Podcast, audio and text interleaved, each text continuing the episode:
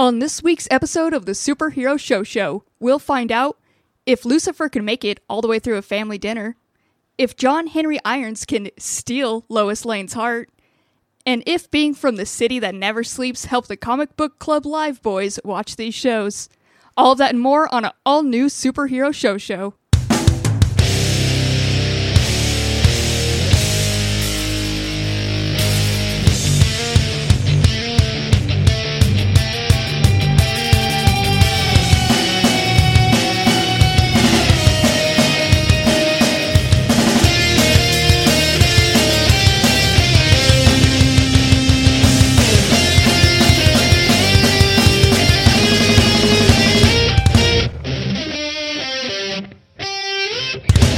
What's up, nerds? Welcome to the Superhero Show Show, the only show on the internet where we review every single live action television show based on a comic book or a comic book property.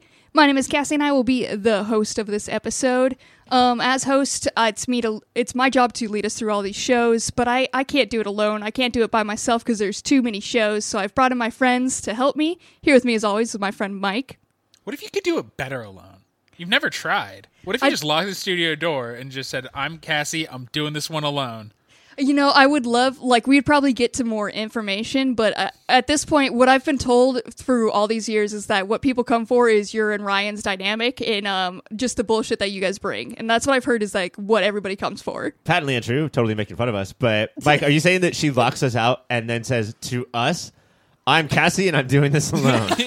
yeah, be under the door. like we know then- you're Cassie, Cassie. Like, She has a monologue about every episode. My name is Cassie. This is me. I'm a Scorpio, and I will be doing this. And then Just you like- guys. Greg Proops smartest man in the world style of superhero show show. Hey kittens, this week on Superman and Lois. to killer Greg Proops. Fuck you. if you knew who that was, you'd love it. You'd be dying right now. Uh, yeah, I don't know who it is. I'm sorry, Mike, but uh, I'm I do know who you are. So thank you for joining me. Um, we don't ever really get a chance to talk, just the two of us. So I I don't know. We don't have much to talk about because there's nothing big happening like this weekend or anything. So I just want to see like how are you doing? Get get yeah, nothing big going on this week. I've already No. been introduced, so I am legally allowed to talk. I didn't. s- I don't know if we said your name though. So you said it about you. You, you talked about me. That's oh, I did in the third in out, a roundabout way. I guess so. So Ryan I, lives his life by Beetlejuice rules. You mentioned him, he's there. he's gonna come in. All right, we do have another friend here. That's Ryan. Hi. Hi, Ryan. Um, so I'm just really, sup- I'm like impressed by your restraint right now because I know this weekend is big for you, and you've yet to mention it. We're two minutes. It's my in- birthday. there it is. Oh shit. there it is. That's what I was like. There's something this weekend Cassie's referencing that I'm not getting. It's that one we almost always forget. Um, but we did, of course. Me and Mike did get you a gift, right, Mike? Mm-hmm. Mm-hmm. mm-hmm. And um, I think I've got you this uh, this really nice coaster. Actually, oh, it's I, I love it. thank you. I know. Let me I- throw it into the pile of other coasters I have. Got you this. Well, look, you tell your family when you're 10 you like coasters, and that's all you get for the rest of your goddamn life. I can't take another coaster themed birthday party. What about a roller coaster themed birthday party? That would be better than. There are no fucking rings on any of the tables at my house, though. I will tell you that. That's Yeah. hey, there you go. Got good looking tables, brother. And there's my present. That's my yearly birthday compliment. I have good looking tables. hey, it's better than last year's. I'm still embarrassed about last year's. But we do have, um, I guess the other gift can be this show that we have because it is an exciting show. We finally got Lucifer. Is Lucifer a big enough gift for you, Ryan? Nope. Okay, well, What? it's crime fighting devil. Don't think about it. what more could you want? What if I told you I also had an interview at the end of this that you weren't involved in? Ooh, I like that a lot better. There we go. Okay, it had some other guys. I talked to uh, the guys from Comic Book Club Live. That's at the end. But before that, we do have to talk about Lucifer. Even though Ryan isn't as excited, we're going to get him excited in this. Lucy and the gang come back right where they left off. Big Daddy Allstate God is on Earth and wants to talk to his boys. This means a family dinner with Lucy, Michael, Amenadiel, and Linda. Meanwhile, Maze still wants a soul, and Chloe sees Lucy as projecting his issues on the case of the week. Taste buds, I ask you this: With the show trying to find everyone's point of view, are the family dynamics made stronger or watered down? Uh, I think they, yeah, I think this was a really strong episode uh, because of that. Because the family dynamics are like it's now coasting so much on character interactions Uh-huh. that I mean, does this honestly set the record for least cared about case of the week in the history of procedural television?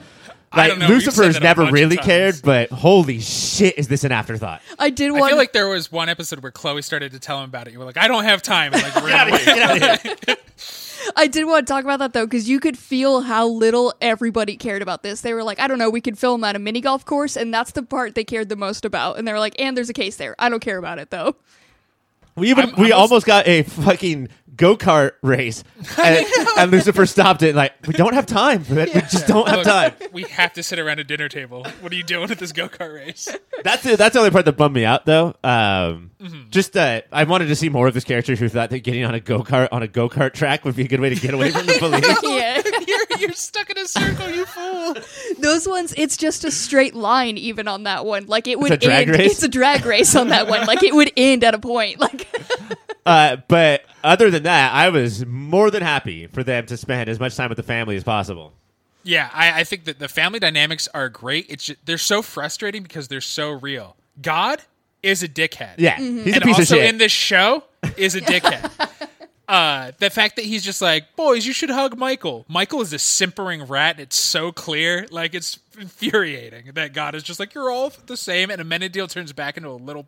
Ah, it's so. And Linda, Linda fucking crushes watching it and her trying to get out of family Yeah. dinner. Yeah. and Amenadiel will be like, you're so close.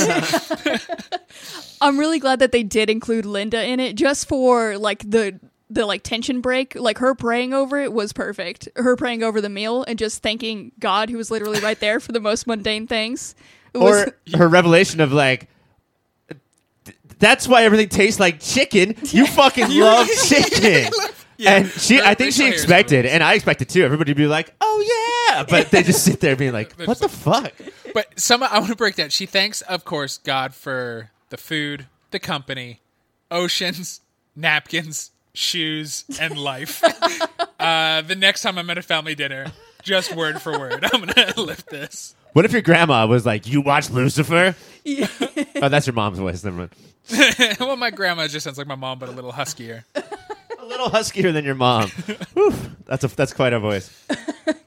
Uh, but how do we feel about um Allstate being God? Can you guys see him as God, or is he just Allstate? Is it was a little hard for me. I I mean, right now the the Allstate run of commercials is that he's trying to act, and people just keep talking about Allstate because he's there. So I, I don't know if life imitated art. I just want to be like totally upfront here. Pull the curtain back. Just be honest with our audience, especially if you only listen to superhero and not movie of the year. Uh, Mike Gravano is a diehard progressive fan. And so anything related to And my other politics and my insurance. Anything related to other insurances or insurance commercials, he automatically hates. So he's like, "Oh, is it the All-Star guy? I don't even notice." Flo probably should have been God because she is, but this guy's fine. He does have the voice for it. Yeah, I yeah, based on like their their handsomeness and broad shoulders, you can see that Amenadiel's his son. yeah. And then it is like I forgot how good like Tom Ellis does at playing the two roles. Like him being Michael there, like ready to cry at any moment, and then him like going off at the head of the table too. Like I did enjoy getting both of them back again. But I think that Mike, what you were talking about earlier, like that family has a shitty Michael. Me and Cassie's podcast family has a shitty Michael, and the way to deal with it is to have a lot of patience, have a lot of conversations. I'm sorry, Mike Il. It's Ryan Cassie and Mike Il. Um, but Lucifer, basically for the last season and a half, has seemed like a really like just childish kind of baby fucker. No, I mean he's acting like a baby, and, and he's a and he's a fucker. Um, just a petulant little child because of his Yeah. daddy issues. And now we see that he's not like screaming, he's not abusive, but he's just very he's the worst kind of abusive dad or not caring dad, which is uh, no, guys, I don't care what Michael did. Just be nice to him. And then there's a little bit of convincing, and he's like, okay, Michael, you're banished then? Does, uh, Yeah. does that work for everyone? and that he, he it's that he's so calm and he does do the mysterious ways he doesn't a clear answer would make everybody and he's just always just like you'll figure it out they're like what does that mean and he just like shrugs though the Yeah. one time i enjoyed that when he maze shows up and he's like i made you my favorite drink and she looks at it she's like that's not my favorite drink and his We'll see. I did enjoy. oh yeah, and her like moment of the week or acting of the week is her face drinking it and then taking the second ju- biggest gulp of anything I've ever seen in my life. I do want to, because there was one moment like uh, Lucifer does call him out. You know, he's like, if we can get one straight answer, like it, that was a heartbreaking moment where he's like, just tell me like if you love us. Like he dropped all of his pretenses and was like, this is this will solve it all. Give us one straight answer, and he still couldn't even then. Like that was like they've done really good at portraying like this unloving father. And he's usually like when he doesn't give straight answers, it's he's not like I don't know. Hee hee. He's like, he's like, oh well, if you don't be a father to your children, then your children end up being the father to you, or whatever. Like Yeah. fucking fake poetic bullshit.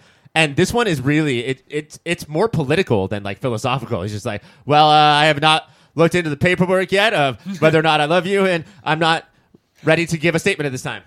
it felt so old school dad. It, it's crazy how Mm-hmm. many people, even in our generation, you hear that their dad never said "I love you" to them. They're like, said it to my mom, said it to my sister, didn't say it to me. I'm like, that's insane. Like I do. God is so old, lucky, he's like a dad like- from the 50s. that ew, that's old. to the moon, Lucifer. He does have that like manipulative thing of making them feel bad for it though, because his response was something like, "If you have to ask that, like, I guess I don't." And I was like, "What? Yeah. What a fucking shitty ass answer." Ass clown. But I think at least with these three kids, I don't know how many there are. Right? Is it infinite?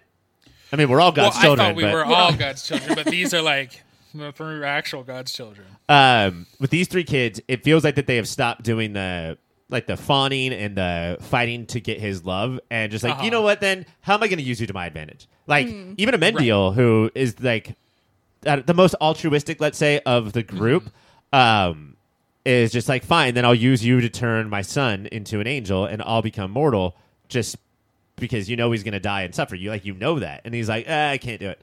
And Amenadiel's like, well, fucking, what do you do then, bro? Like, what? What would you say you do here? he makes chicken and that's it. It's really good drinks and chicken. Um, but speaking of relationships, I do want to talk about Chloe and Lucifer's because I like what they've done with Chloe, where no matter what bullshit Lucifer brings, up until the end, like she was always able to see past it, which was refreshing. Because normally, like when a show, when the people get together, they got to throw in some nonsense. Which this one started with like him having the family issues, and he was like, "I think I need like a little bit of time or whatever," and she just saw right past it. Was like, "Oh, it's with the family." Well, that's that's what was awesome about Chloe this who was like in for, in the show for like two minutes, but uh, it was awesome because she understands what it's like to be with a man child, which is you have to look past the tantrums and figure out what's actually going on.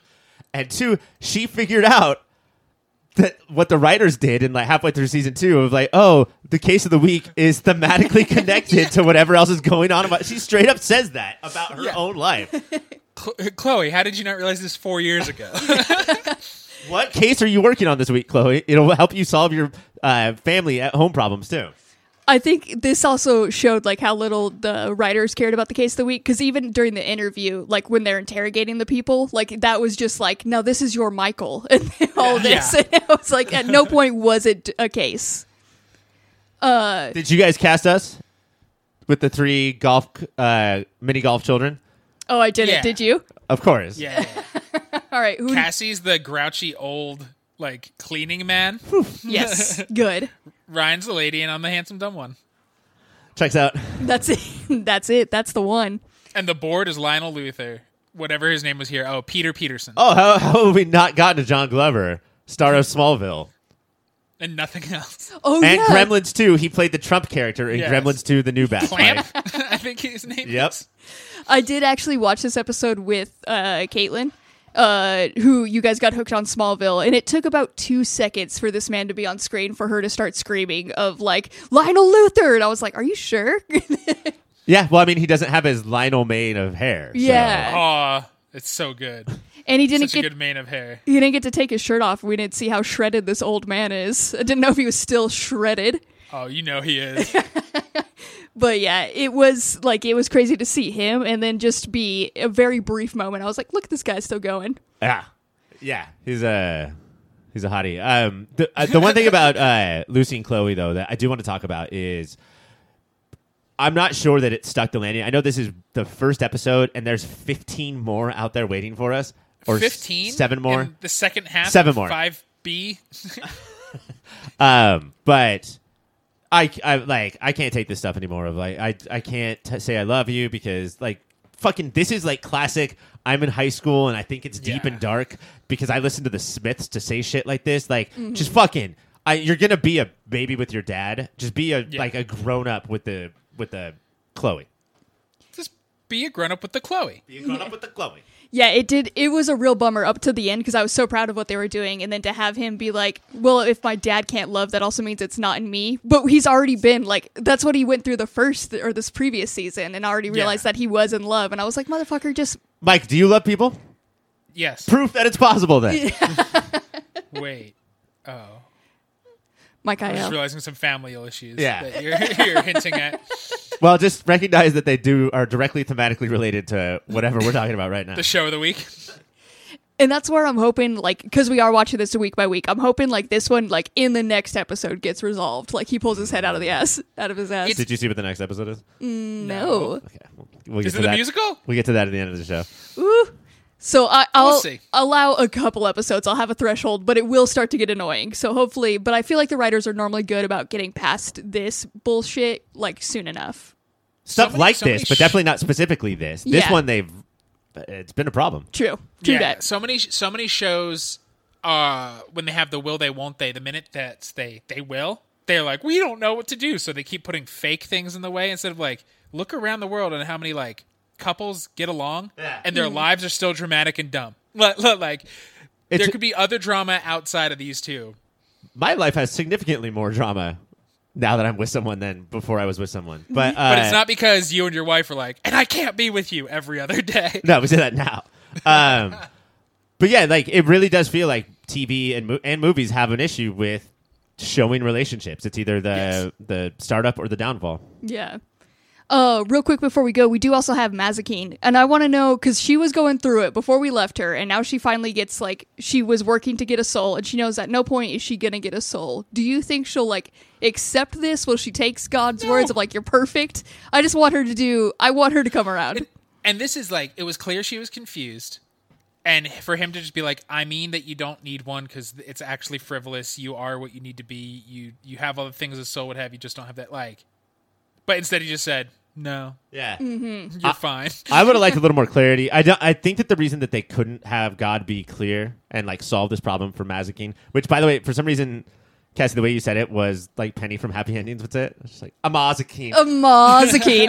Mazikeen. Um, but Mazikeen is going to have some role. Uh, I don't know if it's going to be full on villain, but some role with Michael throughout the rest of the series Yeah. and or the rest of the season, and so that's why God can't give clear answers. God's sort of like the perfect character for TV writers. I can't solve the problem right now. I totally could, but I can't because we need to stretch this out for longer. yeah. I'll solve all the problems in a speech in seven weeks. Uh-huh. Thank you. Thank you very much. Oh, so you guys do think we're keeping Mike IL for the rest of this season, even though he's banned? We're Yeah. still gonna get Yeah, Mike IL. he doesn't seem like the kind of guy who'd be like, "Oh, I'm banned. Okay." Well, I, I would think if you were banned by God, you would just end up like go somewhere. You would just be somewhere else all of a sudden. Yeah. But Yeah. he was like, all right, I'm going to hit the bar, see what else is up tonight, call some homies. He was just chilling. It was not an instant thing. It's a very chill banishment. I know I always thought it was an instant, but it was very chill. I like to uh, sometimes I like to point out when my wife is walking through the room when I watch this stuff. She's a lot like the the gay guy from Airplane who just rolls through the room and says something.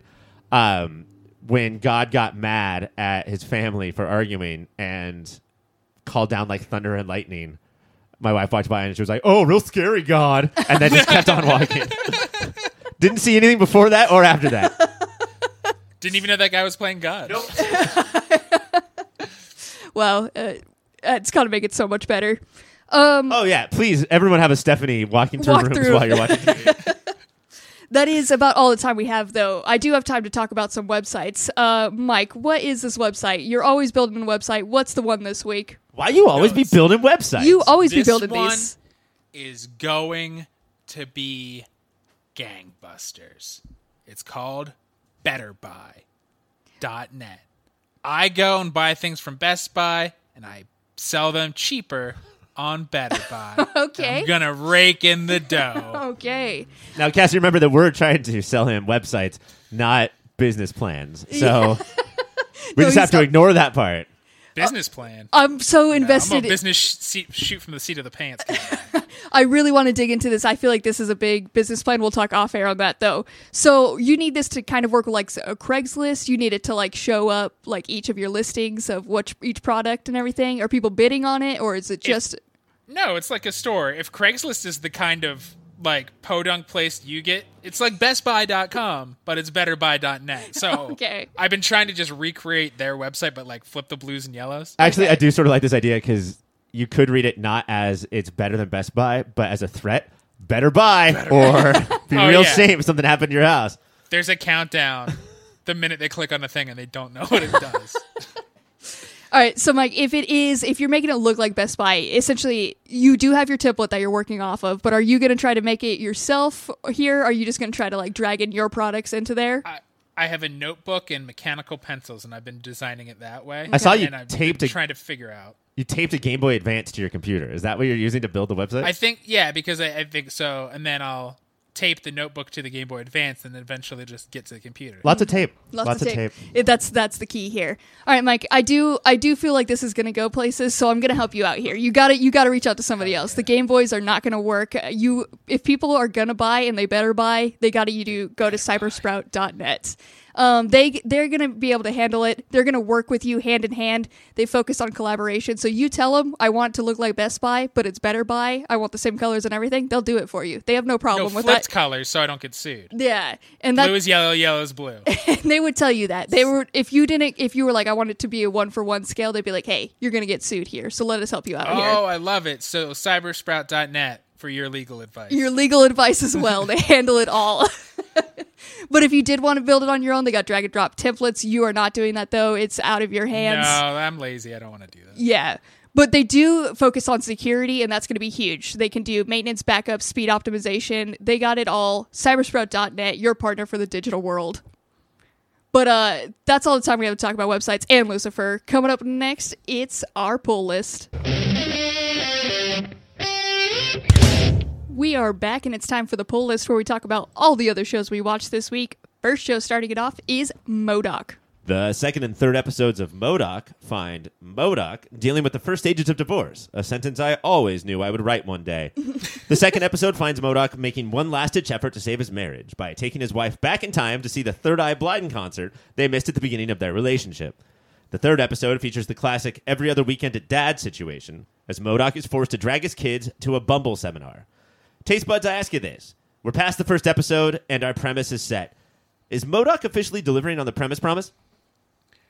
Yeah, it's it's super villain, but this super like we're only we're not seeing him fight against Iron Man or Captain America. It's this super villain. It- we're also getting the weekend dad of MODOK. like it's just him dealing with his family. Yeah, I didn't know like that was going to be what it's mainly going to focus on. Like I could have gone like we do have, have who like our big bad is, which is who we thought now. Um, but I could have gone with just him trying to be a divorced dad. Like just that plot alone was working. okay, so the the prom the premise promise is there, but also wasn't the promise sort of being funny? Oh, I was you're a- telling me you did not like the line in the second episode? Kids will still do stuff as a family, signing divorce papers, ugly custom ba- battle. You'll be part of all of that from his wife. yeah. or uh, you'll be the like the next in a long line of kids who are actually at fault for the divorce. Um, it was. I thought the third episode was a big step up, but the second episode was I found to be almost devoid of laughter. Devoid. Is the second one now was oh the third eye blind. You Yes. didn't find the whole th- bit relying on third eye blind funny. Well, no, because that's reality. That's my actual life. Yeah. So. Did you not find it funny because Third Eye Blind was a joke, and at some point MODOK does say, "Turns out doing nothing but catching up on years of pop culture is lonely." That felt like a direct attack on us. And how hard was that for Patton Oswalt to say as well? Like I, I read know. a book about hi- him going through that exact line. thing. Um, but I, I think the third one was a big step up as far as laughter goes, and I think it's because of the thing I said when we watched the first one. It's the daughter. The daughter is Yeah. responsible for the best stories and dialogue. I, Her yeah, I- like her a- ability to like come up with the lines, like the insults, just by looking at somebody for three seconds. that was as near and dear to my heart as going to a third eye blind show. teaching dad to be a mean girl is a funny fucking plot line for a show. Yeah. And the fact that that's how they bond, like it was like you got to see this family be a piece of shit together, and it was really entertaining. and that's actually I think the most uh, I don't know original plot line too is that if you look at uh, the arc of pop culture over our lifetimes, where it went from these girls being the lead character of shit to these girls being wait hold on aren't they awful people to now yeah they're fucking budding supervillains like that is how this naturally should have worked Uh-huh. Right. And they had a good balance between the two kids. Like they showed that they're like shitty kids in their own ways because the one they still had his son like just at the hotel ordering everything and like just like making people bring everything to the store or to the hotel, which was like the uh, the store, which is like I'm glad they didn't rely on that too much because it is a go to like Jean-Ralphio thing. Like anytime you have Ben Schwartz, you could just make him like this annoying little entitled. I, I love Benny Schwartz, but I feel like the show is using him in the right amount of very small tidbits. that it Yeah. if I could recast actually I would go with uh, Thomas Barbusca Who's Thomas Barbusca? does he look familiar to you at all is uh he does, but where is he from? uh, Use your words. Describe him. he was this little shit.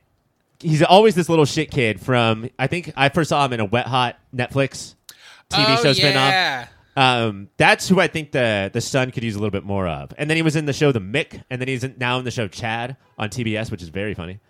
They've got the movies and the laughter. they love drama. Are you fucking paid by this kid's agent? What's going on? and big TBS. But I feel like that they're not letting Benny Schwartz go off, and I, I that that kid does. The only thing that's really working for me right now is, uh, is it Amy from Brooklyn Nine Nine's? Yeah, the daughter. Melissa. yeah. Oh wait, is the character's name Melissa? Yeah, as is the As is the actress Actress, Fumero. But yeah, I'm with you. The second one was definitely a big part up. I do like how like they are treating the divorce and like the jo- divorce jokes are like those ones are landing for me at least at the very least. the whole building smells like soup.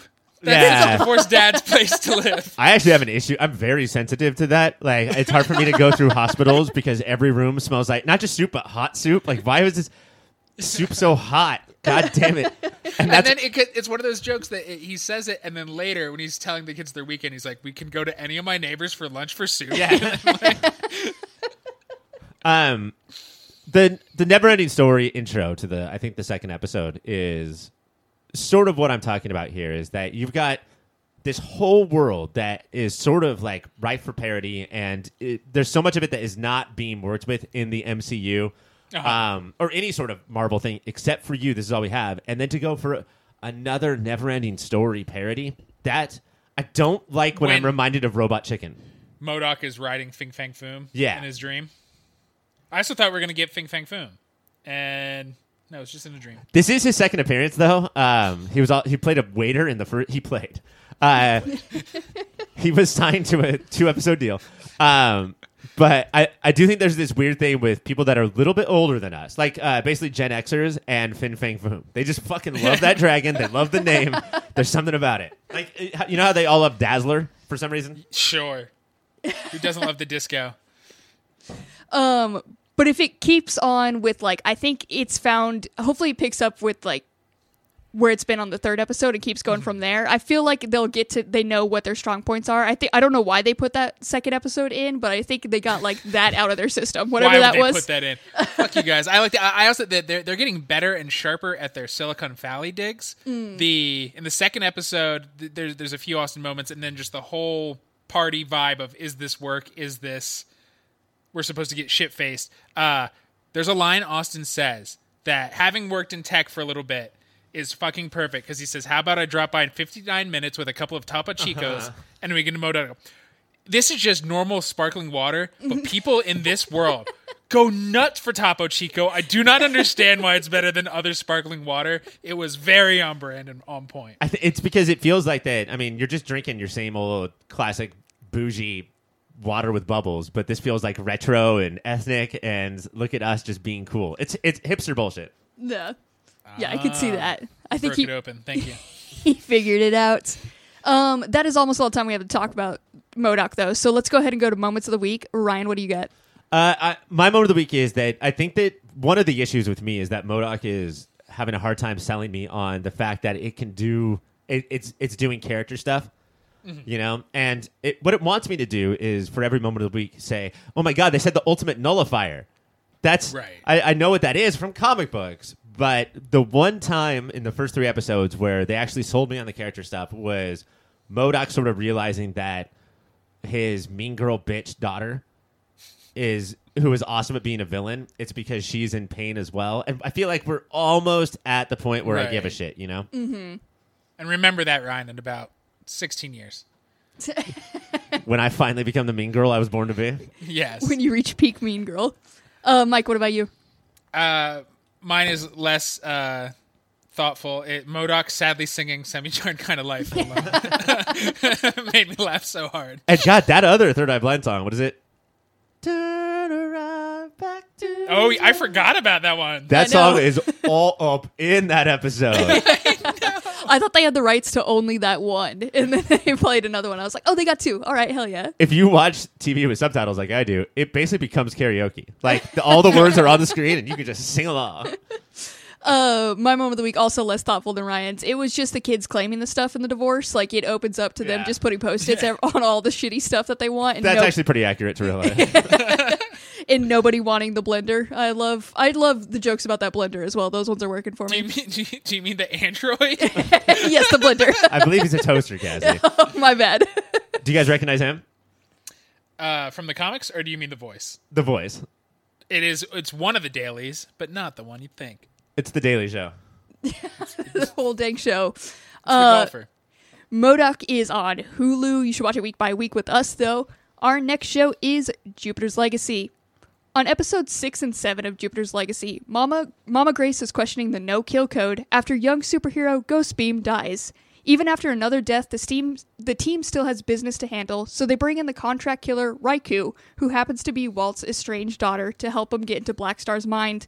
Meanwhile, happening in the past, Sheldon, Walt, Grace, and Egg Dude have made it to the island and find themselves at a dead end. This causes them to start beating the shit out of each other until Grace stops them and tells them the island is making them fight. Turns out this was the test they needed to pass the ali- for the aliens to give them powers. Taste buds, I ask you, if you were stranded on a deserted island ran by aliens putting you through a test, what three items would you bring? Like to prepare for this test? To just, yep, to prepare for whatever this test could be. Well, I'm gonna bring a skillet because I heard there's an egg dude. There is an egg dude. hey, you crack him in the head with the egg, and then you got breakfast. There's this thing called an E tool, which is like a foldable shovel with a sharpened, jagged edge on one side. So I'm definitely going to use that. Dig holes for your poop, and then slit somebody's throat with it. Why are why is it called E Tool if it's not online? I think it's for everything. It's for electronic. But- also, Mike, keep in mind though, when you dig a hole for your poop, that poop then becomes a different weapon that you could fling Yeah. around. Launch it with the E tool. I don't like to talk about poop. The board told me to. Like, we're gonna do it on Twitter, and we're gonna do it now. and that's the that's only it. reason. Uh, Jupiter's Legacy is on a Netflix. Our next show. Wait, hold on, Cassie. Sorry. Can we talk about this real quick? What? So there was a big to do this week about Jupiter's uh, Legacy being canceled. Did you guys read about this? Was there? No. Nah. Okay, so everybody like the the show did boffo box office numbers. It was the number one show this week. Um, but everybody's freaking out about why it was canceled. I just want to let you guys know that the way that the Mark Millar comic books worked was that he would do six issues and then he would continue the story in a different six issues with a different title. And they're clearly doing that too. So mm. don't get super excited about the fact that we don't have to watch this shit anymore Man.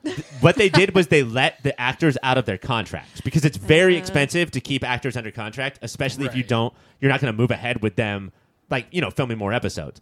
And so the next, they canceled Jupiter's Legacy, quote unquote, and are now working on Super Crooks, which was part two of uh. Mark Millar's comic book thing. wow. So we are we are going to have more of this. So the big question is, why are they doing this when everyone seems to hate Jupiter's Legacy? Right. And well, the- you said Boffo box Yeah, office. the answer is- is that no matter what, everybody watched it, and they do believe that no matter what, everyone will watch it again. I'm part of the problem. Yeah. I'm sorry. we are leading to this. Uh, you can watch it still. It is on Netflix. Our next show is Van Helsing. On this week's episode of Van Helsing, Axel and Julius continue their search for the Van Helsings. Meanwhile, Violet and Ivory try to decipher a new clue, all the while staying one step ahead of the Dark One. Taste buds, I, I ask you this: Should more people be deciphering clues about where the fuck Vanessa Helsing is? We've got about four episodes left, and the main the titular character has not shown up. It's insane. And everybody, like you said, yeah, they should be putting more time to that. I haven't heard anybody be like, "Where's our main? Where's the main story?" Besides us, that's all we keep saying is, "Where's the main people?" If she was pregnant during filming, have her carry a box. Carry a box. She's just always carrying a box. It's not that There's hard. Always a box. She's in a cardigan while fighting vampires. Is she under contract still? Is she getting Boffo box dollars by Wait. being on the show but not being on the show? Maybe Variety Mike is right. Maybe she got box of box office box dollars. for holding a box in front of her belly. Van Helsing is on Fridays on the Sci Fi Channel. Our next show is Superman and Lois. On this week's episode of Superman and Lois, everybody be learning things as the Clark family learns about alternate Lois's relationship with Irons, and we learn about Lois's traumatic past of losing a child. Meanwhile, Clark is learning about the stockpile of kryptonite weapons the general has has after having to fight both Irons and Edge in experimental supers in said room. After the showdown, Irons starts to learn that he can maybe trust this Clark, but before he fully can trust him and fight alongside him, he has to go on a little RV journey. Taste buds, I ask you, Which is still camping. it's still camping. There's an RV, it counts. But I ask you, how did this episode handle Lois's traumatic experience? I mean, this is the big question, right? It's a CW show. Mm-hmm. It, it, th- this is what we've talked about. Like this and Black Lightning are in a different class because they can handle adult problems. I don't know if this is at Black Lightning level yet, but I don't want to see the Flash's attempt at handling Iris's miscarriage. Oh, please where- don't ask Candice Patton to do anything like this, like what we saw tonight. Yeah. where yeah i think i think lois pulled it off the therapist like it was good advice You're saying like you're not guilty it happened to you you have to embrace that sometimes you're not in control like on a cw show yeah. I mean, Black Lightning clearly can do this. Their theme song is I saw a man handling adult problems the other night. He was black. So that show has it. But yeah, I like watching this actress and this writing. And you know, it's not HBO. right It is TV, but uh, this is something that it, it really. I think it did. It, they took a swing. They took a big swing and proved that they belong in. uh, They belong in a field where we watch the show, as opposed to these other CW shows. well well i my my biggest annoyance about it is the framing that we're a week later and she's in therapy and we don't know what happened for so long where it could have just been a normal that didn't draw me in i rolled my eyes and she was like i said something i shouldn't have said and then like they, they really hinted around her miscarriage for a while. Like i wonder it's like well kids are watching this. We don't want to put that in the first 10 minutes and then like have the 15 year olds turn it off. Like they, we want them to stay for jonathan and jordan. They did do it was like I like that the person like when we she was like, you know, I went off on somebody. But I do like I would have never expected them to make that her like favorite son, essentially like the golden child that she went off of, and that be the way we find out of like how she still has like issues from this. Like that was deeper than I would have thought this show would have ever pulled off. That and like using a therapist is often a screenwriting hack move. Like, oh wait, I can just have the character talk their feelings and thoughts. Like, this is awesome. Um, but I think the show did a really good job because if you, even if you're Lois Lane, if you have a miscarriage, you should go see a therapist. And the therapist even Right. gives her a little bit of shit. Like, mm-hmm. I know you're busy, bro, but come and talk to me. And the fact that she broke down in front of the therapist because she was, you know, forced to face all of this trauma. That's that's how a therapist should be used in screenplays. I think. right Yeah. And then I, I also like the different, and it's pretty subtle. I don't think this show is trying to be like, here's the kind of parents Lois and Clark are, and here's the kind of parents Kyle and Lana are. They aren't, we but they are. but we did get a Kyle's the kind of parent who would force his daughter to do a thing she doesn't want to do by promising he'll help her, and then not show up because he's annoyed he didn't get get a job that he didn't apply for. And then did he go get drunk in a bar? yes, because he got bad news. Because he got he ra- found out he could be a special boy, and he went and got drunk. So I'm a white male. I think the biggest problem was that he he was going to be forced to play his guitar in front of an audience and not in front of a barbecue. Like he does his best guitar playing while barbecuing. It- Look, I'm in full control of my backyard. Maybe people will mutter and roll their eyes, but they won't say anything. These kids might devastate me in this auditorium. they can be so cruel. But it was like I like how they handled that too, because they even with her, what's his? Her, I can't remember his daughter's name. Sarah, Sarah. Sarah. So like they did have like when they when it started off with him like let's go do this thing I'll help you like I want you to audition which like he was pushing her but he was like I'll be there with you and I was like are they gonna try to make him a good guy and then no they super wore it but they did have her be like like it's a very real thing to have that like at the end of just like don't promise me anything Yeah. like you can't Yeah. you're not capable of it like don't say anything to me anymore She's the parent now. Yeah. Dog. And her, her whole like uh bup, bup, bup, shh, shh, shh. shut your drunk face And yeah, he was he was on the verge of tears. And I think he was more upset because she walked away before she could see his tears. He was like, "Well, then Right. why am I Why crying?" am I crying? And then he punched a hole in the wall. It's also he's the kind of piece of shit who a woman he's met twice, Leslie Lesserson, who works for Morgan Edge, said one thing, and his wife was like, "You weren't up for the job. I don't know why she Yeah. said that." Yeah. And he's like, "I'm gonna believe this stranger. Fuck you, wife." The only thing, like the thing that would make all of this more realistic, is for Emmanuelle Chriqui. Chi- I've never said this actress's name out loud. Uh, Lana Lana to just be like, "Fucking divorce, please!" Like, what Yes. the fuck am I doing here? yeah it's got it's got to end there it has to but I do you can't say you're staying together for the kids. The kids hate him. yeah Rightfully so. She has she has permanent like, "Oh my goodness, let's get to the car" face. Like she's just embarrassed of him, even when it's just the two of them alone in a room. but aside from all this family stuff, we did also get the whole pass with irons, and like we got uh, Lois knows everything, and I'm enjo- I like the pacing of this of not dragging this out anymore. Yeah. Yes. like our our our major plot line that we started at the beginning of this the season is now done, guys. Like we have to move on to new things now. And Yeah. like I don't know if it's going to be good, but I'm excited that they're like, uh, yeah, let's close the book on it. yeah, No, that's uh, Agents of Shield got better when they started doing like pods, like six Yeah. episode runs, and this isn't. It's there's other stuff that's still going on, obviously, so it's not going to be that clearly defined. But the the main propulsion of the first handful of episodes is done, and now they do something else that's so much smarter than 24 episodes of being like, "But who is he?" Yeah. and having everybody li- learn one at a time every four episodes. But I don't know if this makes sense, but like there's story going on, but not plot going on. You know, like Mm-hmm. there's all of these character interactions that are definitely not settled, and like we Right. need more work on. But plot wise, we have a clean slate right now. You know, Yeah. like we we could just do whatever.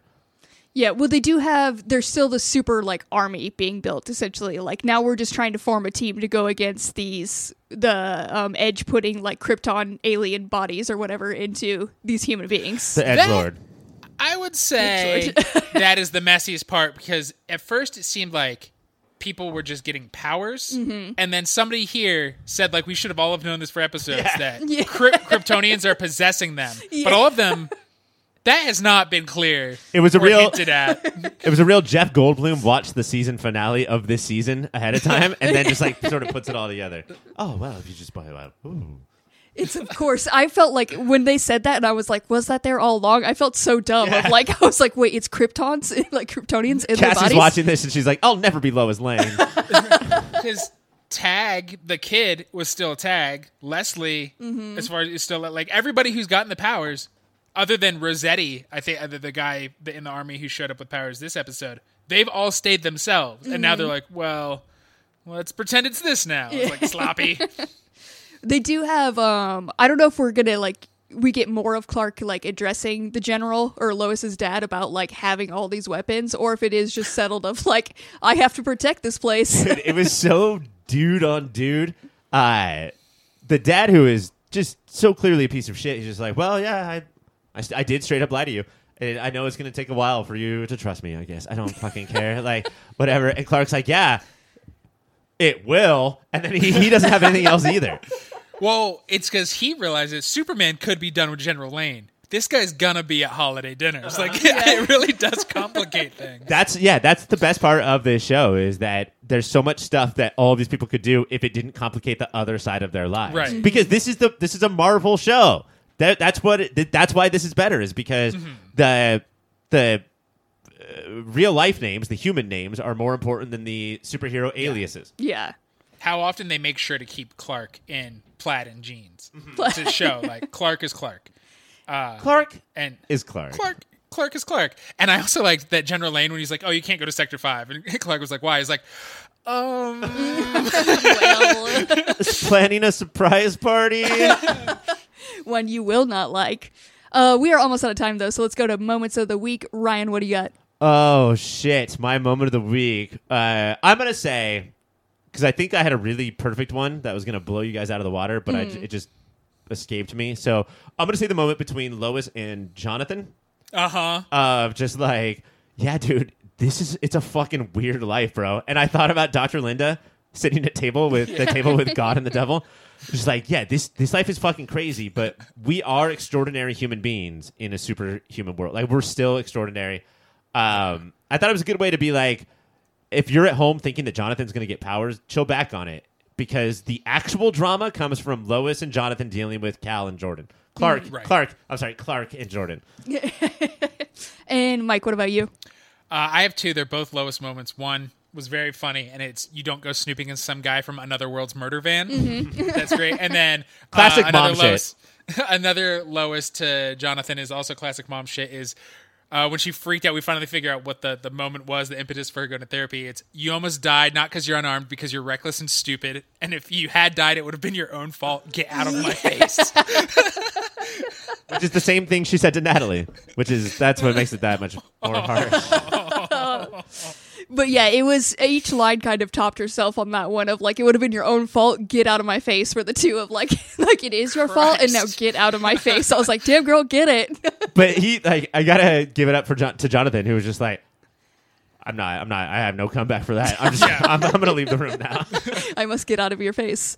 Uh, for me, it's just like one character moment that we didn't get to talk about, but it was how, um, like you know, she went off on Jonathan, and Clark's immediate response instead of like, I feel like it's a very parental thing to like go off on that spouse then for like going off on your kid, and he was just like, hey.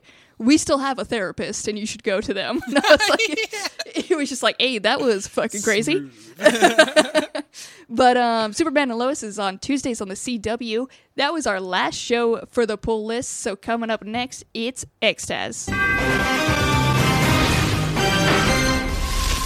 Welcome to X-TASmania, bitch, a mini show within a show where we take an in depth, episode by episode look at Fox's seminal and underrated early morning soap opera from the mid 90s, X Men the Animated Series.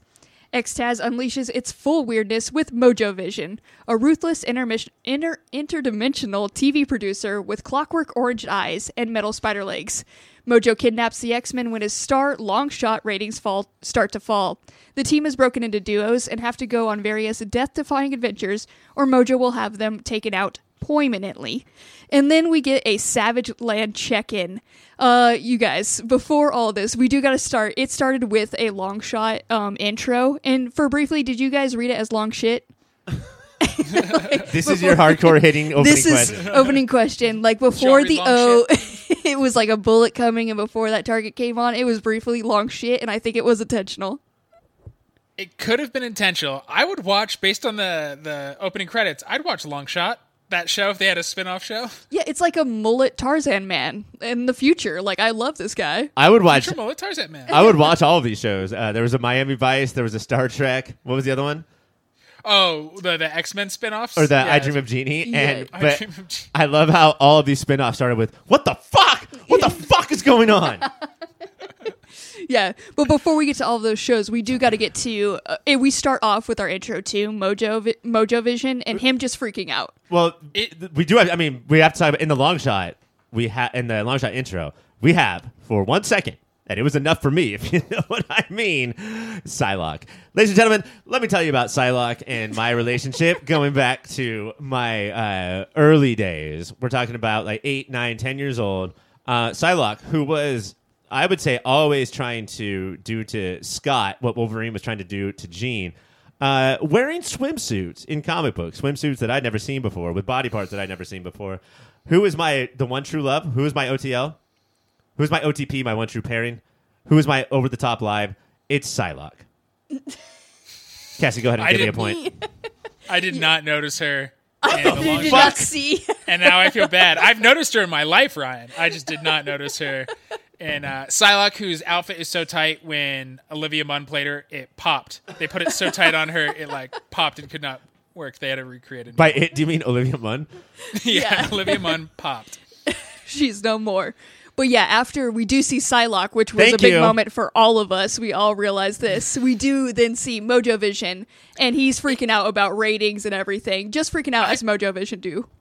I want to shout out to X-TAS for this feels like a season seven. How weird Yes. this episode is. It does not seem mid season two. I like.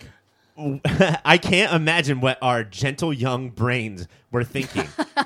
I mean, I probably didn't watch the rest of the episode because Psylocke popped up, but for the rest of you, uh, this is like 12, 25, uh, 100 issues of shit all rolled into one how uh-huh. this should be its own show. Mm-hmm. It tries to sort of be, but in 20 minutes or 19 or 18 minutes, because X-TAS loves to cheat and add more commercials. There is so much psycho shit in here. Yeah, and the the, the tone is different. There's like do do do do do do do every time he the walks. whole time through the background. like, and and it, it is elevated. Long Longshot calls Mojo a soulless sadistic bag of pus. Yeah, mm-hmm. and he smells.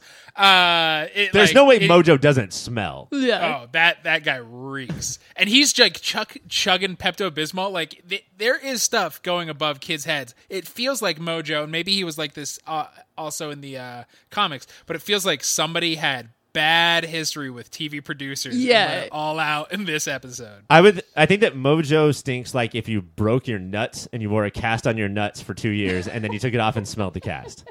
That's what Mojo smells like. I can see that. Yes. Speaking of personal experience, Yeah, I broke my nuts. All right, Mike. you nutbreaker. now I have to admit it.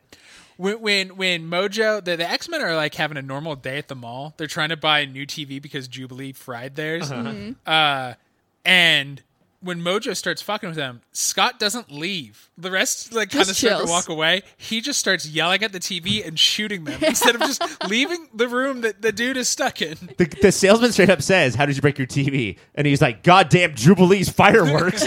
like, man, this is just a guy at the mall. He's not going to know what that means. What does it mean? Also, and then Scott and Jean, can we fucking not hold hands for two seconds? You're adults. You're not fucking eighth graders dating for the in like the first two weeks. Stop holding hands when you're TV shopping. Yeah.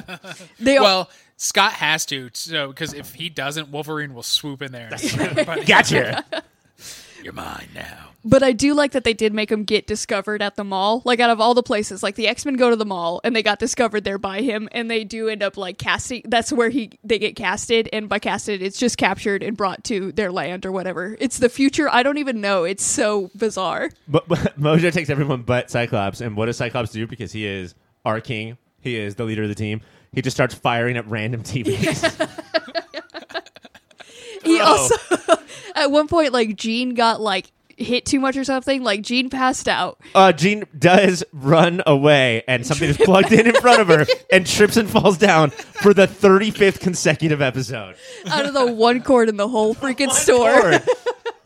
But then he just like gently places her on a bench, still in the room where this guy can be, but like then just walks back to the TVs to shoot them. This man is wild.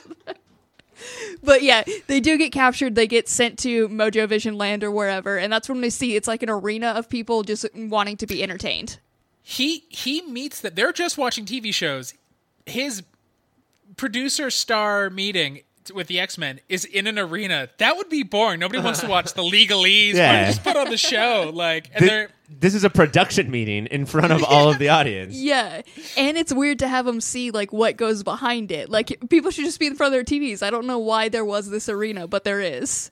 I, I love that there's arena because that's where he shoots them into their new realities. Mm-hmm. And Longshot just keeps watching from the corners, not because he's a hero. He's furious. His time slot is getting replaced. I mean, is this why this is the greatest show of all time? Is because any other show, and rightfully show, and rightfully so, rather, would have spent multiple episodes developing Yeah. what the fuck is going on in this planet, and they were like, nope, twenty minutes, here we Welcome go. to it.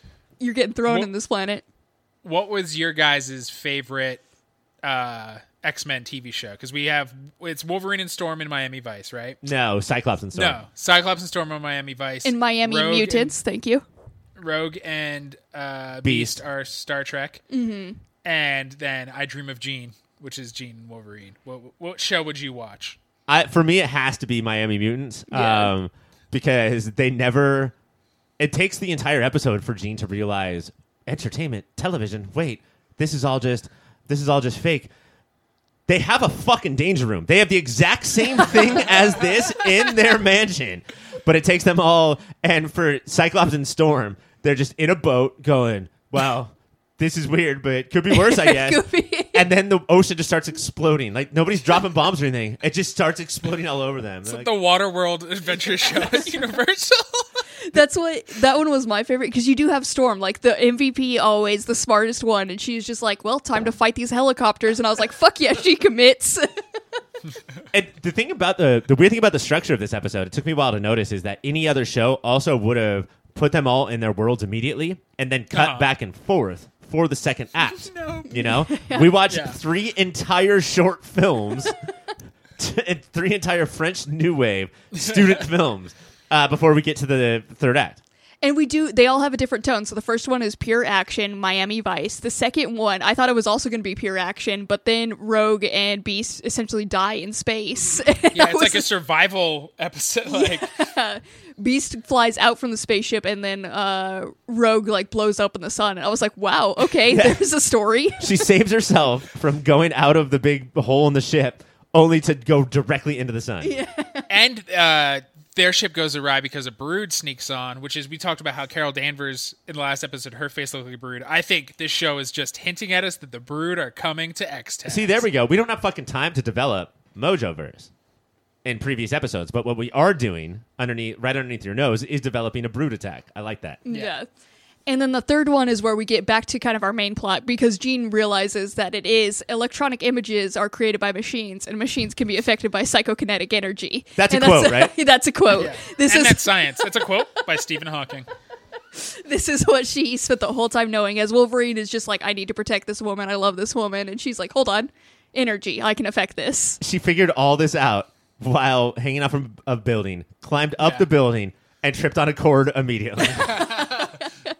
But yeah, so we have her realizing this. She messes with like the control room back in this arena, and we that's when we also get Longshot uh, setting the X Men free. And I don't know why we needed both of these to happen, but they did. Can we talk about I- Mojo's performance? Is this roughly what you guys? Well, uh, Mike, is this roughly what you thought of if you had seen uh, pictures of Mo- a red Mojo and now he's animated? Is this what you thought? It wasn't. I didn't remember being so grating. Uh huh. And there also with some phrases he uses, like he calls Longshot boobala. There's some things where I was like, is this Yeah. slightly anti-Semitic? Yeah, or just Semitic. Even Semitic is insulting enough. Uh, the way I thought of it was Robin Williams voices a uh, Miyazaki character. If you sort of Yeah, yeah. squint, that's what it's like. yes. Because it is just nonstop catchphrases from Hollywood agents and producers Mm-hmm. in like Right. a in a like a crazy alien tone. Yeah, yeah. and sometimes like one of the Looney Tunes, like the poignantly Oh, that yeah. he throws in. Just drop a poignantly in there for no reason. I do like he, uh, Longshot learns how like the system works and how he could free them because Mojo is just yelling in front of again a, a stadium filled with thousands of aliens. He's just yelling how everything works. So Longshot doesn't figure it out. He just listens to the instruction manual and go han- handles it. Yeah. So we do they they essentially the X-Men get freed and they shoot down like the control room onto Mojo essentially Mm-hmm. and just like you think he's dead, he's not dead, surprise. In a classic move that we saw last week with Legends of Tomorrow with the nuke dropping on the general, just Yeah. put a bunch of heavy stuff above your villain and drop it on And him. drop it on him. Always a go-to. And then we get the most wild Savage Land check-in where there's for some reason a photo of the Savage Land. Which I think that's pretty clever. One of the TV shows that Mojo is producing happens to be the Savage Land show that we've been watching this entire time. yeah, so then we zoom into the Savage Land and we see um just uh we find one of the mutants' name, it's Sauron, and he's attacking a girl, and that's when we find out like nobody will step to Sauron because he is who runs this apparently. No. Yeah, I like Magneto's like that's Sauron. Nothing we can do. Just walks away from the innocent girl. uh, Professor X is like, yeah, I know you know the name. You named them all and created them, and I, I would like you some to point, explain. s- You'll tell me why, right? But Mike, do you know anything about him? I know that it's, he's sort of like the lizard, but his mutant power is pterodactyl instead of lizard. But Uh-huh. also, is he Savage Land only? Like, did he try and make a life in New York? Do you know? I don't know if he leaves the the the mo- like. I know. I think he has some psychic powers. He like might. Well, he's a be able to pterodactyl, so and have obviously. band. Of course. Yeah, like the pterodactyls had psychic powers. Um, so yeah, I mean, he's mainly Savage Land. I also know uh, one of the most famous comic strips strips, pages of Mojo, a panel of uh, uh, Sauron saying they're like, "You're a brilliant scientist. Why couldn't you get cure cancer?" And he says, "I don't want to cure cancer. I want to make human dinosaur hybrids." Oh, do you mean that panel that's hanging behind you on your wall, Mike? yeah, signed by Sauron, not by the artist, by the character. Let me. uh, we haven't done the X Men villain list in a while. So first of Oh, all, shit. we're probably gonna have to move Mojo because now Cassie knows who he is. So do I, don't know if that's yeah. up or down, but Cassie's gonna want to move him. It will move. And I'm interested to know where Sauron's gonna go onto that list. If it's top third, middle third, or bottom third. Probably know in a couple of episodes. Well, no, we get 30 Seconds Savage Land, so like Yeah. in It's 18 gonna be a while. episodes. Until I can see his full power, because right now I've mainly seen him fly and shoot like lasers at a chick or something. I don't know what he was. That's dope. And then Mags and Charles they point at like a building, and Charles is like, "Is that where you will tell me yeah. how you created all of these things?"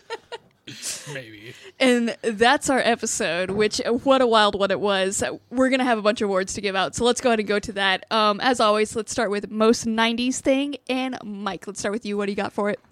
It's uh, once again we get a Punisher because he's who's trying to kill Jean and I Dream of Jeannie, and not only is it the Punisher, now he's wearing a headband like flapping in the wind Mm. while while trying to shoot at her, and it's it's oh man, so fucking Is 90s. is Punisher the tenth X Man? Like, does he have more appearances than anybody other than our main He cast? might more than Jubilee. It's more, it's Llama Guy, Punisher, Jubilee. Oh my god! Did we talk about the fact that when uh, the X Men is pitched to Mojo, somebody pops in the VHS and plays the X Men TV show Yeah. intro?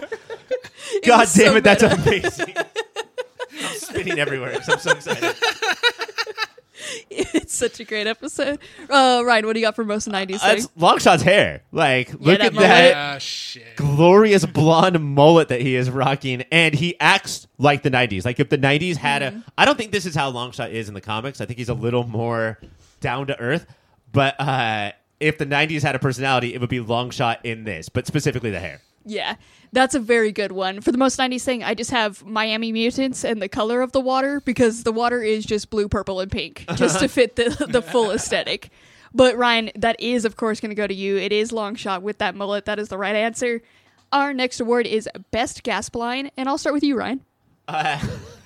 So the one thing I knew to be true throughout this, and it's hard to find any true norths in this episode, is that Longshot and Spiral are enemies. And when when Mojo gets destroyed, they immediately look at each other and say, "Do you want to fuck right now?" and they both say yes, and then they go to do it, and then like they wrap arms around each other. And with Spiral, that's a lie, and they go to fuck. Yeah. As they're walking away, Longshot, as they're going to fuck, he says, Did I ever tell you I went out with an actress with two heads? And Spiral says, Was she nice? And he goes, Yes and no. Which is very funny, Longshot. X Men. And that's how they know they'll get together, as he was like, I'm in for extra body parts. And she was like, okay, cool. I'm Spy- into- Spiral's a smoke show. Uh, I do have a question though, mostly for you, Mike. Do you know anything about her? Because I know that she No. had si- she has six arms, and that she is sort of like Mojo's uh, person in the booth, Yeah. and her name is Spiral. But I didn't know that she actually spiraled when doing things. Like she would do this, like Is that. I think that was maybe added for the cartoon, but I'm not. I'm going to do some research. Uh, Mike, what about you? Most uh, best gas line?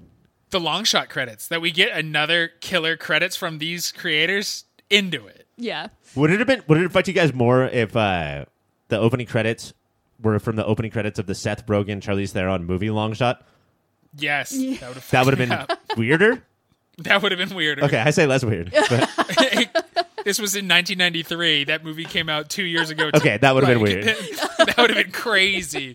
Why is uh, up and comer Charlize Theron hanging out with this guy I've never heard of? Uh, for best gas line, I got when um uh, Mojo Vision's like assistant dude calls him old bulbous one, and it was like a fine comment. Yeah. Like that was like a good comment to make to him, and he was just like yes.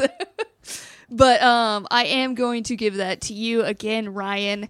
Shit. I know, I know. He's really he's doing good at this Three one. more chances. Three more chances. That's right. And let's see what you got for best use of power, Mike. uh, Ryan referenced it. It is Spiral as the producer, just has all those arms doing everything at once, and man, it was flawlessly as Mm-hmm. long as she was controlling it. not to be like, not to be weird. I already talked about Psylocke, so you can now say whatever you want. Mike, were you kind of into her? Did you? Uh, yes, Yeah. all the things those arms could do. Simply no. Ryan, if it is if that is what you have for best use of power, just tell me and I'll pass you right now. But if not, you can go ahead and talk right now. I know this is typically mutant power, but and maybe this is. I don't know. But my power is Major Domo's ability to deal with Mojo. Just to be his right hand man and not want to fucking kill himself. Yeah. I- like you said, Cassie, he uh, has releases by being able to call him Bulbous One. Yeah. But wha- the- that's a fucking terrible job. I was done with Mojo Mm-hmm. after 20 minutes of one episode for this to be his job. The, the other side is that when Mojo dies or is like fired, Major Domo clearly doesn't care. Like, I don't know if there's a lot of loyalty there, but like the amount of Mojo that he had to put up with is crazy. Yeah, and for him to always be finding the talent, and then Mojo Vision was like, "I've done it again," and he was like, "Yes, you have," and I was like, "There is like, I felt like there was going to be more there, but it wasn't. He was just fine with whatever his role was there." Oh my God, he's Mike Pence.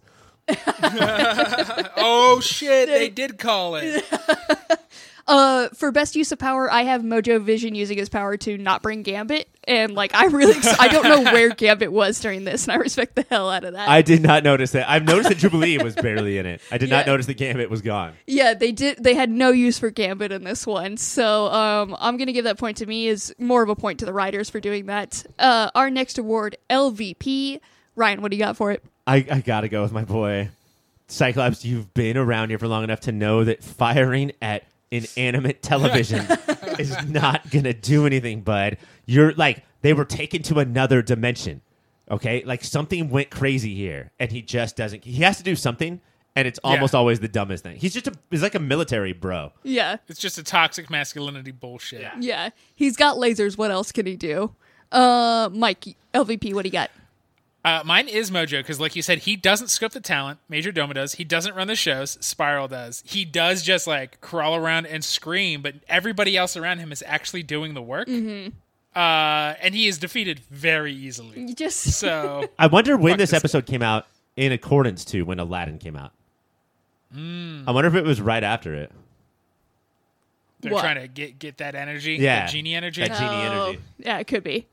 Uh, for LVP, I do. It, for me, it was Jean who tripped over the one cord in the Fucking A, TV show. Like, Yeah. There was like all the cords should be hidden, and she found the one to all these TVs and tripped over it somehow.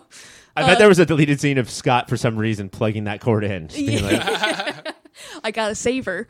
Uh, I am gonna give that point to Mike though. It, it I feel like Mojo Vision. We got introduced to him. He does suck, so he's got to be the LVP. Our last award is MVP. Uh, Mike, what do you got for it?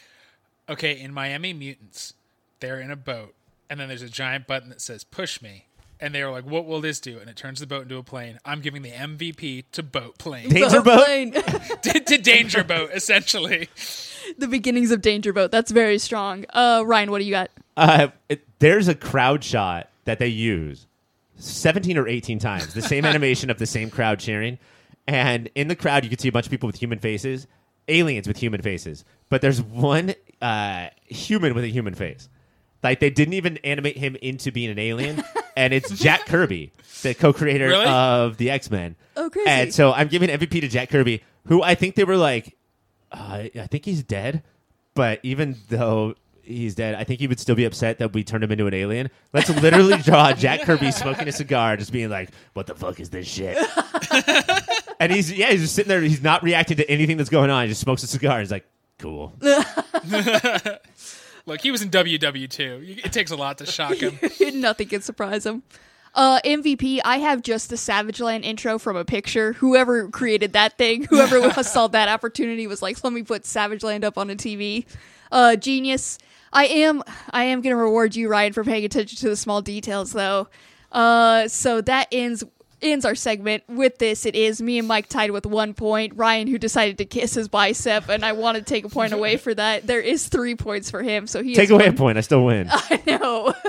I could take them all away, Ryan. Oh, Yeah, bro. Happy birthday, Cassie. Happy birthday, Ryan. I'll let you win this one. Um, but that is it for our show. Eh, no, it's not. It's not it. It would be No, it. Cassie, you did a lot. It's simply not. we do have a whole nother segment coming up because I interviewed the Comic Book Club Live Boys, and uh, we talk about they have a bunch of shows. They essentially make a show for every show that we cover, so they're insane. So we talk Oh, about so we're efficient. yeah, No, we're failures. that's what they have. Full, That's what they said straight up. You guys are failures. they looked us in the eye and then told us we're failures. Um, so we just talk about like what that is like. It turns out the key to that is making your kids do the work, which is very good. So, um, and we do a speed round with them. That's fun. Uh, so we'll listen to that interview right now. We are back, and during that last break, I walked over to another studio. I'm actually in the Comic Book Club studio. I came over to talk to the New York comic boys, Pete, Alex, and Justin. They are uh, they are fellow podcasters, and I would say comic book nerds. Uh, and I would say they have what I would describe as a bit of a podcast empire. I'm going to try to list uh, uh, list your guys' shows here. You guys are wild. So you have multiple shows, including Riverdale After Dark, Marvel Vision, American Godcast, Chilling Podcast of Sabrina, Inside Legion, Lock and Key and Lock, Star Guys. Let's hear it for the boys. You also do a weekly live show called Comic Book Club. And like, you, I'm sorry, I didn't list it all, but I hope you guys can forgive me. I don't, I don't have the lung capacity to list everything. Alex is a, sl- is mean and makes us do them all.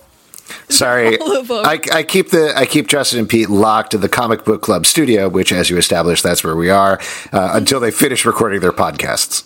it makes sense. yeah. And how are you? Like, are do you pay these guys, or is it just like off of food?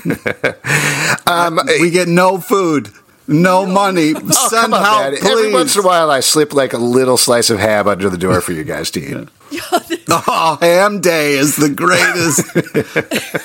is it just it's like loose ham slid under the door with all the dirt on it? yeah. Mm. Yeah, mm. if the podcasts are really good, they also get a slice of Swiss cheese. Oh wow! And I like thank you for giving me my slice of ham to come in here too. Like I appreciate that. I really feel like I'm in with you guys. It was Anytime, nice. Cassie. Anytime. The first one is free. That's that's how he gets you. Then after that, thank you for the heads up. All right, I'll, I'll introduce each of, each of you guys individually here. Um, as I introduce you, if you guys can just share like your superpower that you have to be able to do all of these shows. So like I'm gonna start. I'm gonna start with you, Alex. Like thank you first of all. Thank you for making the time and coming on. And uh, what like what is your superpower? How are you doing this? Oh boy, never sleeping. I think uh, that's basically the long and short of it. Uh, I've talked about this on our podcast before, and I kind of hate. I don't know if this is a superpower or super detriment, but particularly when there's a new episode of a TV show or some news that's breaking right in the middle of the morning, like 3 a.m., my body just automatically wakes me up at this point. Like I'll just be like, "Oh, I'm awake. What's going on? Oh, new episode of The Mandalorian. Time to head to the TV and watch it." So there you go. So it's like it's like a Spidey sense, but you have it specifically for anything. Yeah, it's nerd like a. Spidey sense, but if Spidey couldn't do anything else for the rest of the day because he was trashed. All right, we also got Pete here. Pete, what is your superpower, my friend? Uh, I I run on rage. Um, you know, mainly anger keeps me going. It's the most powerful like fuel source I've found. yeah. So like that's good. Yeah. All right. Uh, so yes, thank you guys for joining. I do want to start this off with like, uh, since you guys do cover so many shows, I'm interested to know like, how do you pick the shows you want to cover? Is it just if it's based on a comic book? We don't get to choose. The, the ham slot people don't get to choose. That's How does 100% Alex not pick true. this? No, it, it is. A, it's a group decision. It 100% is. No. Except, sorry, it's a me and Justin decision, and then There. hammering down Pete until he's like, "Fine, whatever. I don't even care. Let's do this." Yeah. Uh, but yeah, I mean, I think first of all, and correct me if I'm wrong, guys. First of all, it's comic book based because what we started with was Comic Book Club. This live show. Obviously, nobody's doing live shows anymore, so we're all virtual. But uh, it started with that, and we always tried to let it come out of that. The second podcast that we did was Riverdale After Dark because we talked about Archie comics on the show. We thought it would be fun and it looked like a crazy dark reinvention, which it is. So we started doing that. That kind of hit and did really well, and we had fun doing it. So we started leading it to other shows. I, I think the one exception kind of is sort of American Godcast, just because it's talking about American gods, but we like Neil Gaiman, we're fans of him on the show, so we kind of fudged it a little bit there, mm-hmm. even though there have been comic book adaptations. But I think that's kind of the long and the short of it, right, guys? When do we get to sleep? It's not I enough. don't. I don't. We already established that. Yeah, that's established. It's not fair. Go. They both have children. I have no idea how they are doing this. I also have no idea how my children are doing. Is that what? Alex, are you using your children to watch the TV shows and they have to give you the notes? Are you going off your kids? Yeah, they're basically my interns. they're the one I'm like, Prepare 'em, hey kids, early." find some Easter eggs for me. Yeah. Otherwise, no ham. Yeah. Wait, your son did try to do the intro. He did. My son actually, uh, they know about Comic Book Club. They hung out with Pete and Justin on a boat. We did a comic book convention on a boat once. Uh, so they talked about Uncle Justin and Uncle Pete all the time. And so my son Milo was like, hey, can I record a version of the Comic Book Club theme? Which he did, and we played it on the show, and it was It was Really garbage. uh, wow. the other thing that I'd say on the other side, more seriously about choosing the shows, is there's a lot of shows we just can't hit. Like, just time wise, there is no reasonable way to do absolutely everything. So, part of the time it does come in with is there. Have things died down a little bit in our schedule that you know screws us on the other end when second seasons of shows start all coming back at the same time. But things like Invincible, that's for example, this really feels like we're just using your podcast, Cassie, to force Pete to do this. But uh, something like Invincible is coming at March 26th, which is when American Gods is dying down. We're finishing up very belatedly our Umbrella Academy podcast. So we're chipping away a couple of things there. So there's a potential gap there to throw something in. But then there are things like uh, a lot of our listeners get on us about not doing a Doom Patrol Yeah, podcast. Doom Patrol.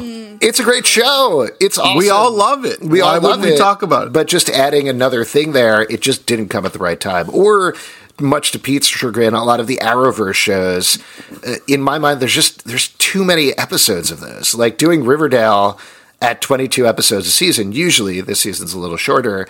Is hard to do because it's just constant week after week versus like a Netflix show that's going to be eight or 10 episodes long. So I don't know. That, that's the boring way of describing it, but I, I think there's a lot of different factors that go into that decision. Oh yeah, definitely. That's what like that's why we had to do. We do like five minutes of a show, and it's just like that's it. That's that's that's what you guys are getting. So uh, uh, like salute to you guys for doing a full show on each of them. It's insane. Um, and we obviously like I know you guys love all your children equally, and by children, not your real children. These podcasts, I know you love these more. Is there a favorite? Well, see, the thing is, uh, I have to say Riverdale After Dark, but the problem with that is that uh, it justifies Zalben like cranking out all these uh, other, yeah, yeah, because Riverdale After Dark, like. Um, I'm dating my girlfriend now because of that podcast, so it's like, uh, yeah. So I have to, I have to say Yeah, that. that's- uh, Alex, what about you? the live show. If we wiped everything else away, we'd still probably be doing that week after week. Riverdale is so much fun and so consuming, just uh, talking to fans Yeah. online and everything, but it's so much fun to talk about. If I was to mention one other one that I, I'm really proud of, the Watchmen Watch, the Watchmen podcast that we did, we started off going through each individual issue of Watchmen leading up to the HBO show. And then this was a really intense schedule for us, uh, more intense than usually, but we did it twice a week. We would do an episode, just the three of us, where we'd recap and talk about every episode as was on HBO. And then we'd do a midweek episode as well, picking up with a guest, talking about all the Easter eggs and theories and uh, the literature. They put out, what was it called, Peteypedia every week, where they had this uh, ans- ancillary material about the show. So that was a lot of fun. It was very intense over the course of, I guess, eight weeks or so, uh, plus the stuff that we did beforehand. But looking back, that's another podcast I'm really proud of. That's what I'm glad you brought that up because that's like my favorite part of uh if we get into like WandaVision right now. That's like I'm loving good like having that to look forward to every week and just getting with everybody to like go over theories because there's so many Easter eggs in that one. Where that one I feel like has really brought people together and has made it like super exciting to like have to wait for a weekly show. Yeah, I love that aspect of it. Just the. I, these guys hate me bringing this up, so which is why I hesitated there. But one of my favorite things about watching Lost back in the day was oh my god! no, but I, I think for me that was really the first show that felt like that week to week digestion thing that we're talking about. Where, but almost as fun as watching the episodes of the show was the between episodes of the show where eh, people would speculate, we'd talk, we'd try to figure out exactly what's going on. Most of the time, you couldn't No. at all, and that's fine. But that was so much fun, and getting that sort of experience, I think Watchmen gave that experience. People talked about it. I think Mandalorian gave that experience a little bit, though certainly the storytelling was more sparse there. But that's what I'm getting out of WandaVision, like you're saying as well, is just this idea that between people going wild with theories and talking about, oh, the comic book source, because they brought up the Grim Reaper's hat was in the headboard, then of course we're going to go into the Wonder Man. And it's just like going down these insane rabbit holes that, of course, they're mm-hmm. not going to do any of that stuff, but it's fun to talk about at the same time. And then we do have uh, Riverdale's also been going on right now, and your guys' favorite children, of course. So I want to know how are you guys feeling about this? Is it a seven year time jump? If I'm correct, seven years. Seven years. Yeah, they mention it a lot. It's like a whole new chapter. So, like, are you enjoying to see this next like installment for it? Essentially, I see the No, the no, it's awful. It's awful. How dare you time jump and rob us of a great, great moment in life? I'm mad about losing seven years of my life. Yeah. Well, technically, I mean, if- for people who aren't watching the show, like we were intimating, they jumped from, they graduated in 2020, jumped seven years forward, and now it's 2021. So you didn't lose that much time, Pete, because technically it was all condensed into some sort of wormhole or something like that. it feels like seven years, man. But yeah, I, it's like it's reassuring to hear you guys talk about it because this is how we are on our podcast. Like one person will love it, and the other one's just like, no, man, not for it. So I'm glad it's like universal across all podcasts here. No, but I'm glad to hear there are other podcasts where people are fighting because as someone who fights a lot, um, I, I'm glad that, you know, you guys are keeping it real and doing it, doing it right. Yeah. That's what we've also we have like a fight like a fighting ring underneath our studio. Like I don't know if you guys have implemented that yet, but it, it helps a lot. Um, if you guys are down, are you ready for some speed round questions? Yeah, absolutely. Bring it.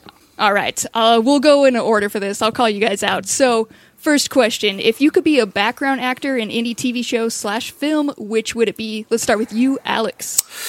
Ooh, I don't know if this is exactly a background actor, and it's probably not possible anymore because the show's over, but I always had this dream of being the guy in the first scene of Supernatural who is standing right off screen.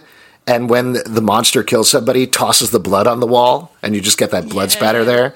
That's like dream job. But talking about Wow. the Riverdale thing, I think uh, somebody actually asked me this the other day, and I think uh, being a dead body on Dr. Curdle Jr.'s morgue, that would be fantastic. Just him saying, This body has been horribly mangled.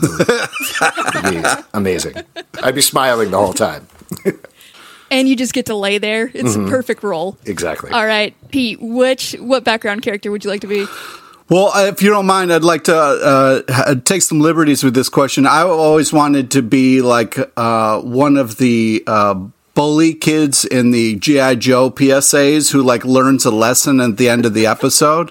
Uh, that would be like the dream kind of background thing for me. Yeah. And how would you, if you could just show like how you would transform, like your transformative moment as a bully, you're like, oh, I understand. I will be, I will no longer push these kids down. Like, what would be your moment? I was so wrong. I am so sorry. Beautiful. Beautiful. I'm, g- I'm ready to cast you right now. That was inspiring. Thank you. All right, next speed round question. Which superhero do you think you could beat in a fight, and what superpower would you need to do so? Oh boy, I don't know if he's a superhero so much as a vigilante, but I think the Punisher would be pretty easy to take down. All you got to do is pull out a picnic, his one weakness, Oh my god. right, Pete? Uh, Are you having fun, Pete? Is this fun for you? No, no, I'm constantly this is this is what our show is. Them picking on me and it's not enjoyable. It's no uh, fun. Yeah, it's not worth the Swiss cheese. It's not worth the Swiss cheese.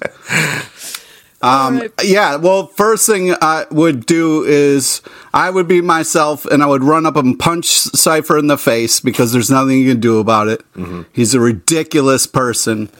Mm. And so then I would just then walk over to Stiltman and kick him so he would fall down because I don't like how tall people show off a lot. So that's that's what I would do. I, I really like that. I appreciate you bringing in that personal rage of hating tall people. Like, thank you for that.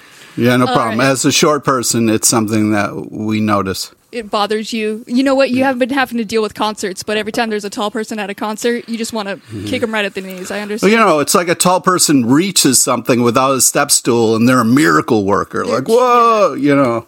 they don't have that humbling moment of grabbing a chair, climbing up on the counter. exactly. They're, Yeah. they're too powerful. I understand you. All right, Pete. I'm actually. I'll start with you, so that hopefully these guys don't like put some more Swiss cheese holes in you. Okay. Um, What is a feature uh, a feature that an action hero based on you would have? Uh, I would say uh, the ability to take a punch. that is, if I've seen anything during this interview, it's for sure that you do have that feature, my friend. All right, Alex. Uh, Alex, what about you? I mean, just accessories wise, probably a cell phone. I can't get that out of my hand, so it would probably have cell phone action, something like that. The kids would love that. Just being able. yeah, to, wow, that's so cool. That action figure has a cell phone. I've never seen that before. That's crazy. He can put it up to his ear the quickest, like it's just instantly. It's going to be impressive. Uh, Alex, let's start with you for this next one. Who was your first fictional crush? Oh, First fictional crush. Oh my gosh, Kitty Pryde. Yeah, Yeah. I mean, teenage Jewish girl in the X Men had powers. There you go. it was her, the thing. Oh man, the thing was a very close one, though. I'm Yes, sure. close second. uh, Psylocke is my answer. Really? Wait, hold on. Can I just ask? Uh, are you talking about like original Betsy Braddock Psylocke or what's it, Kwannon Psylocke? After after she's reborn through the Siege Perilous. Uh, the original. Original. But I appreciate you know that you don't think I'm that old, where it could be the second one as well. All right, final speed round question here. It's going to be a real hard hitting one. Uh, which fictional character do you think you could make into a cake? Ooh. Uh, Alex, what about you? I, I think I figured it out now, but I just want to make 100% sure. We're talking about making them in cake form, not literally stuffing them into a cake and baking them into the cake. What? dark. what has been going on in your head? Because if that, if the latter, tippy toe, uh, squirrel Oh, he's girl, ready to squirrel. that. well, I'm just saying, like he'd fit into a cake. I feel like any human-sized superhero I'd have trouble. Uh, Batman, maybe. I feel like I could probably do a passable Batman head cake, potentially. The cowl helps a lot. It's in Exactly. very good shape. I like it. Uh, Pete, what about you? Well, first, I want to give a shout out to your Teenage Mutant Ninja Turtle right there and say that would be uh, my answer. But uh, second backup would be Blanca in like fireball formation. That way, when you light it on fire, it'd be cooler. You flambe it. I like it. Man. All right, you guys, that is, thank you so much for doing this. Uh, we have talked about a lot of your podcasts, but I'll let you guys plug whatever you want here. Obviously, check out Comic Book Live. Your w- weekly live show is fantastic. Uh, w- anything else you guys want to promote? I mean, I think that's probably the big thing. We do it 7 p.m. on Tuesdays to Crowdcast and YouTube. So if you want to hang out and chat about any of the shows that we talk about, uh, we have on some great guests. Like, I don't know when this is going up. I could plug a couple of my guests. Uh, but Abraham Riesman, who wrote uh, The Rise and Fall of Stan Lee, which is big biography of Stan Lee that just came out. We're going to have him on this upcoming Tuesday. Uh, we have all sorts of great comic book artists and writers that come on every week. Uh, but beyond that, we do pretty much open Q&A. People send us the most ridiculous questions, like this amazing speed round. Uh, so you can listen to that on a weekly basis. Uh, and then otherwise, River at Dale After Dark is usually right after those episodes on Wednesday. We're finishing up Umbrella Podcademy on Thursdays. On Fridays, we got Marvel Vision, our Marvel podcast. We're going to be doing, finishing up WandaVision and then rolling right into Falcon and the Winter Soldier. And then we got American Godcast. And of course, our Invincible podcast, which uh, There's no time. Very excited about. Very excited about. it's for sure. Just have it set. Look for it in the Mm-hmm. RSS feed. All right. Uh, honestly, thank you guys for joining this. Uh, we got to go. I got to go walk back to my studio. So uh, I'll see you all. Thanks so much. Be Take some ham with you. Take some ham with you. Oh, I, I get two pieces of ham. Thank Yeah. you. I will take that. Oh, sorry, come on. sorry, Justin. None this week. All right, we are back from that interview. We're back in our studio. I made the walk over, and I don't want to like toot my own horn, but I'm just going to say probably the best interview we maybe had in a while. Top three Cassie interviews for sure. Top three Cassie interviews. I think we can lock that down. Mike, we can lock that down 100%. Um, since I'll give you some more time to think about it, though, and you, if you could do that by telling us uh, about some websites. That doesn't make sense, but tell me about websites. Doesn't make fucking sense. tell me about But I'll think and tell you about websites. Yourpopfilter.com is where you can go to get everything we create. Throw a little slash Amazon on the end of that. Yourpopfilter.com slash Amazon. Bookmark that. While you're shopping at Amazon, you're also hooking us up with a little bit. Uh, go to patreon.com slash your yourpopfilter to get all kinds of cool things. Uh, cybersprout.net if you want to make websites that are gr- uh, good- as good looking as ours is. Go to cybersprout.net, your partner for digital world. That was wonderful, Mike. I feel like they if I don't do all the shit that you just said, I'm against cool things. You're against cool things. I'm definitely not. I love cool things, so now I have to go do all the things that you said. you want to be cool? Buy cocaine off of me, and then do all the things I just said. In that order as well. Uh, Ryan, we also have some other cool shows. Can you tell the people about them? Uh, cool shows. No, Cassie. Okay. But our other shows are, of course, Movie of the Year, the only show on the internet that uh, does the screaming and the science to figure out what is the single greatest movie of any given year. Right now, we are working on 1975. Mike, Wild. what is uh, what's what do you think the uh, winner's going to be? Is it the Day of the I- Dolphin? It's probably Day of the Dolphin. Yeah, it's a The most 1973 hard hitting assassin movie I've ever seen. It's a 1973 movie, but we're just going to let it win. Uh, that's movie of the year. The other show is Unnatural 20s. Make sure you search for, subscribe, rate, and review Unnatural 20s, where Cassie and two of her other friends roll the dice on life to get them through their early 30s. Hey, rude. Not needed. we do also have social media. Uh, Mike, tell us about that. At your pop filter on Twitter, on Instagram. That's it. That's it. There's some good tweets. We're soon going to find our real uh, voice over there, so be on the lookout for that. Uh, and you can also subscribe to Patreon, where we determine what our pa- our Twitter voice is going to be. Yes, that, that that that is a good pitch for Patreon. Other than what I said is a whole bunch of stuff. uh, yeah, if you want to hear how the pop filter Twitter voice was landed on, you should go to Patreon. Patreon. Uh, we also have email to contact at Your Pop Filter. You can email us if you're not into social media and let us know what you think about these shows, uh, how wild X Men is. Talk to us about X Men. We would love that. That's our favorite. Um, next week, Especially about Gambit. fuck Gambit. Defend Gambit. If you're a fan of Gambit, fucking defend yourself. If you think you can defend Gambit, come into our email contact at Your Pop Filter. Next week we have a Cassie, huge- hold on. yes. Deep breath. This is insane. Yes, is this the dude. biggest show that we've ever had in our hi- history? Next next week. next, week. next week. There was one week where we had two main events, and that one was a big week, but I think this one might also go for that. We have the premiere of Loki happening. We've all been waiting for that. Also, the premiere of Sweet Tooth with the series finale of Jupiter's Legacy, the return of the Shushy Awards, and the musical episode of Lucifer on the biggest episode oh, ever.